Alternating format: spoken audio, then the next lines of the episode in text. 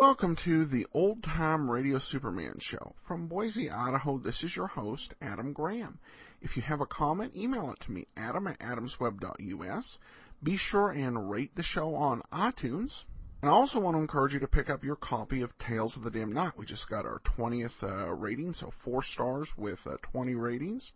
The book is a superhero comedy available as a paperback, uh, as a Kindle edition, and as an audiobook version through audible.com or through the iTunes store. Uh, if you do purchase the Kindle book version, you can get the audiobook uh, for only $1.99 more at audible.com. Alright, well let's go ahead and take a listen to our uh, new serial as we resume with the regular serials. It's time for The Dead Voice Part 1. Faster than a speeding bullet. More powerful than a locomotive able to leap tall buildings at a single bound. Look, up in the sky. It's a bird. It's a plane. It's Superman. Kellogg's Pep. P-E-P, Pep. Kellogg's Pep, the Sunshine Cereal, presents The Adventures of Superman.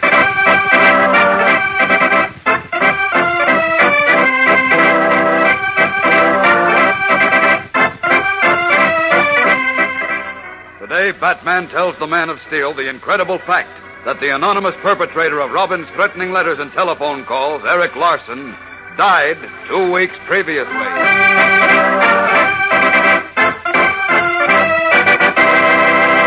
Hello there, gang. This is your pal Dan McCullough. Say, uh, which is it? Is it a bird? Is it a plane? Is it a button? Well, you never can tell until you open your package of Kellogg's Pep and see which of those three kinds of prizes you'll get. So every prize is always an exciting surprise. It might be one of Pep's 18 slick comic buttons, picturing one of your favorite comic strip characters to pin on your beanie cap or your jacket. Or uh, it might be a model fighting plane, one of seven thrilling plane models in the series, all made of colored cardboard and easy to assemble. Or your next pep prize might be a beautiful full color bird picture from a series of 24, each with a description on the reverse side so that you can name and know any of these birds around. And say, speaking of birds, you'll sure be an early bird to the breakfast table when Kellogg's Pep heads the menu. Because every spoonful of these crisp whole wheat flakes is brimming with cool come on. Each spoonful is a treat in itself. Why, every bowl of Pep just about doubles the fun of breakfast. Yes, sir, you'll say that catchy Pep flavor is strictly terrific. So get going, gang. Ask Mom for Kellogg's Pep, the Sunshine cereal, and look for your prize inside the package. Now, the adventures of Superman. Summoned by Batman, the one individual who is aware of his double identity, Superman, in his guise of Clark Kent, listens to an amazing story concerning Batman's young companion, Robin.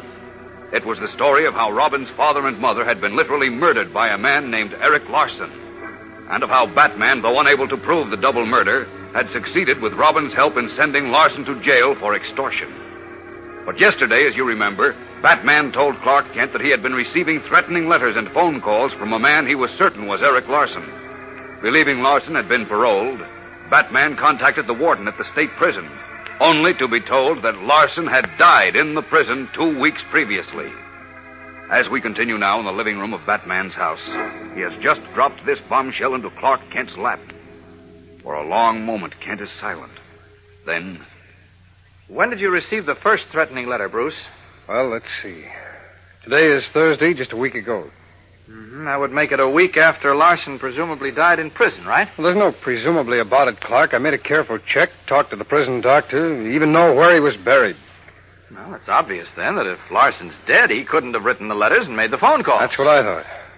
So I called in a handwriting expert. I showed him the threatening letters, and I showed him a letter Larsen had written to Robin's father five years ago. Uh-huh. He said the handwriting was identical. I even went further than that. You remember that I told you I recorded one of the anonymous telephone calls on my dictograph? Uh huh. Well, the reproduction wasn't too good, so I bought a record recording machine. Set it up near the telephone, and last night, when one of the calls came through, I made a record of it. This morning, I located two of the circus people who had known Larsen for years. Played it for them. They both swore it was unmistakably Larsen's voice. Do you uh, have the record here? Yes. Would you like to hear it? Yes, if you don't mind. Okay, I'll set it up. It'll just take a minute. Say, incidentally, how much does Robin know about all this? Oh, practically nothing. He's been asking a lot of questions, but I've been stalling him. No sense getting him all upset. No, that's what I was going to say. As a matter of fact, that's why I sent him over to Jimmy Olsen's tonight. Get him out of the way so you and I could talk freely. Good. Uh, did he go alone? No. Alfred, our butler, went with him. Okay, it's all set. Are you ready? Shoot. Hello? I'm just calling again to warn you that nothing can save that boy. I'll follow him to the ends of the earth. Who is this? You know who it is. What do you want? You know what I want. Revenge. Well, that's all. He hung up there. Uh-huh. This was uh, last night? Yes. Do you see now why I'm worried, Clark? Yes, of course I do. This sounds serious, Bruce. It is serious. That's why I need your help. Why, if anything happens to Robin. now take it easy. Nothing has happened to him yet. Sure, I know that. But what can we do to prevent something from happening to him? Well, let's see. There are two possibilities here. Either Larson prepared those threatening notes and phone calls before he died. Before he died. Well, yes, he, he could have written the notes and recorded his voice on a phonograph record and then slipped all the stuff to an accomplice to be used in the event of his death. Yes, I suppose so. But why would Larson have gone to all that trouble? Well, he wanted revenge, didn't he? Yes, but So he dreamed up this way of, well, sort of haunting you and Robin from his grave, so to speak. well, that could be. But you said you saw another possibility. Yes. Well, what's that?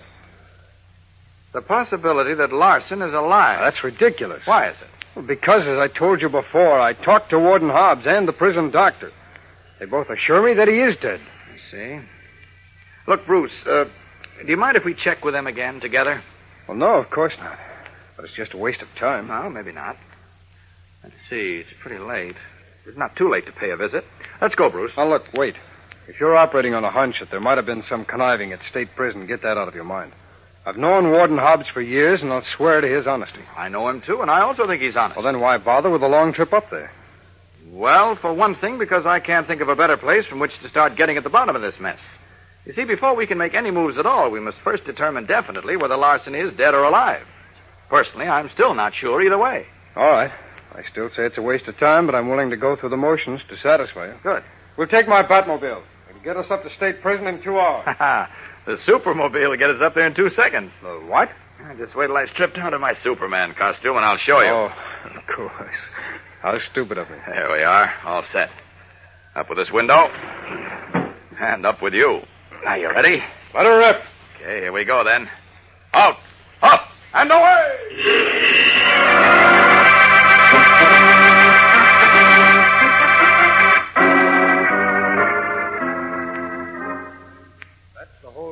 To this minute, Warden. I can't understand it, Wayne. You say you identified those threatening notes as being in Eric Larson's handwriting? Without question. And the same goes for his voice over the telephone. But that's impossible. That's what I thought, until Kent here suggested that maybe Larson wrote the notes and recorded his voice before he died. What? Oh, I see what you mean. But another possibility, Warden, is that Larson is still alive. Oh, no, he isn't alive, Kent. I can personally vouch for that. Why, he died suddenly two weeks ago. Here in state prison? That's right. Where was he buried? Across the road in the prison cemetery.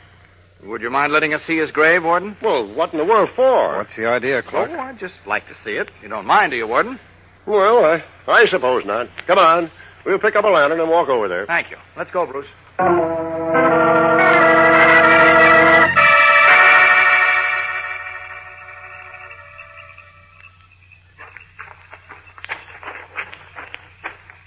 Here's Eric Larson's grave, Kent. This one right here? That's right. His name is on the temporary marker. See? Uh-huh. Well, Clark, you satisfied now? Yes. Yes, it's just as I thought, Bruce. Well, what do you mean? Larson may have been buried in this grave. May have been. I tell you he was. I saw him buried here. I don't deny that, Warden. But Larson's not here now.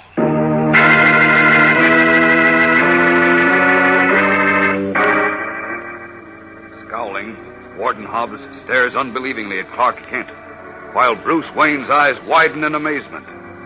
What does this mean? We'll know more in a moment when we return with the startling climax of today's episode. So stand by.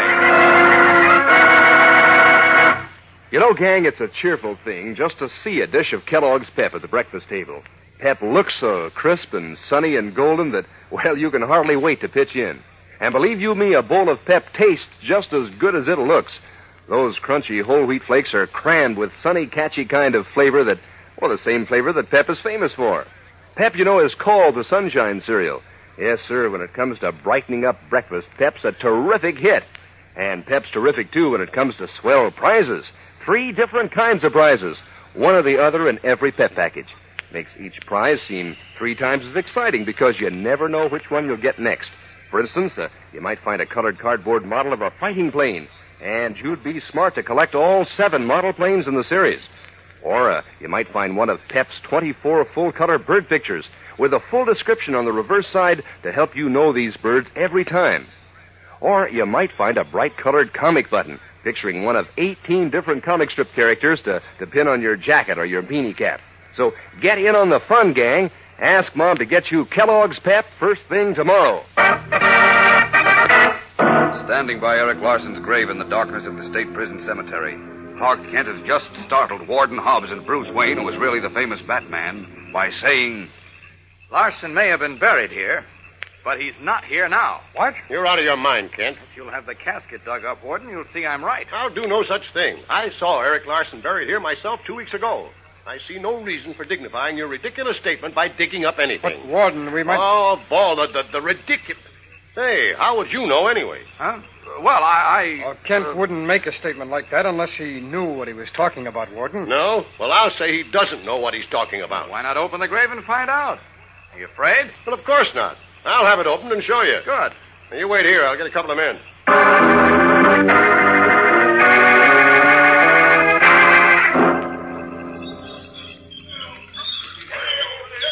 Some casket.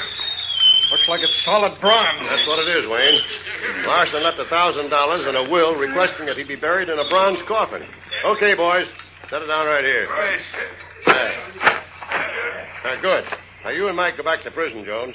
I'll call you when I want you. Okay, Warden. Come on, buddy. Come on, Richard. Uh, hold that lantern a little higher, will you, Wayne? Okay. I'll unscrew the headpiece and prove I'm right. How's this? Fine. Hey, that's funny. The screws were removed. Were? I could have told you that. Well, look here. There are none in the lid at all. Well, how do you suppose that happened? Oh, I can't understand this. I saw the lid screwed down. Open it, Warden. Well, that's what I'm going to do. Great heavens! Why, the casket is empty. Uh huh. It's it's incredible. Hey, look here, Kent. How did you know it was empty? How? Oh, uh, I, I- I could see. You the- couldn't see through six feet of earth and a bronze coffin lid. Well, uh, look, Warden. Only Superman could do that. Only a. Only... Some... What's the matter, Warden? I, I don't know. I, I feel queer, uh, dizzy. What? So, so do I.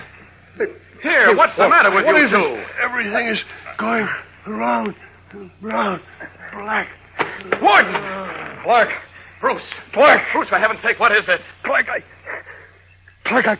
I, I can't breathe. can't breathe. Clark, I. Wait a minute. Clark. I've got you, Bruce. Bruce! Warden! Great Scott! They're, they're both unconscious. What's happening here?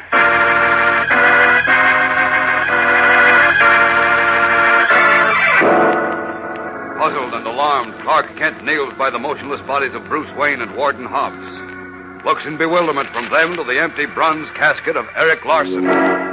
What has happened to Bruce Wayne, who was really the famous Batman, and to the state prison warden? And what is the explanation of the empty casket and the strange notes and telephone calls, which apparently came from a dead man? Don't miss a single episode of our fascinating new story, fellows and girls. Tune in tomorrow, same time, same station. And remember, for breakfast, it's Kellogg's Pep. For excitement, the adventures of Superman.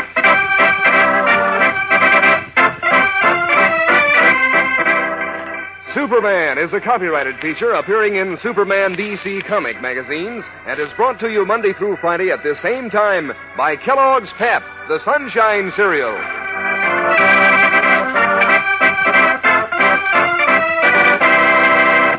Gang, when you line up all the famous names you know, you'll find Kellogg mighty near the top. That's Kellogg, the greatest name in cereals. And here are some of the good things Kellogg packs into each plump, tender biscuit of Kellogg shredded wheat. Flavor, natural nut sweet flavor, toasted just right. Nutrition, fine whole wheat nourishment. And for economy, Kellogg packs 15. 15 biscuits in every package, and they're made to fit the bowl. Try 'em soon. You'll like Kellogg's shredded wheat. And be sure to be with us tomorrow for the thrilling adventures of Superman. This is the world's largest network, the Mutual Broadcasting System.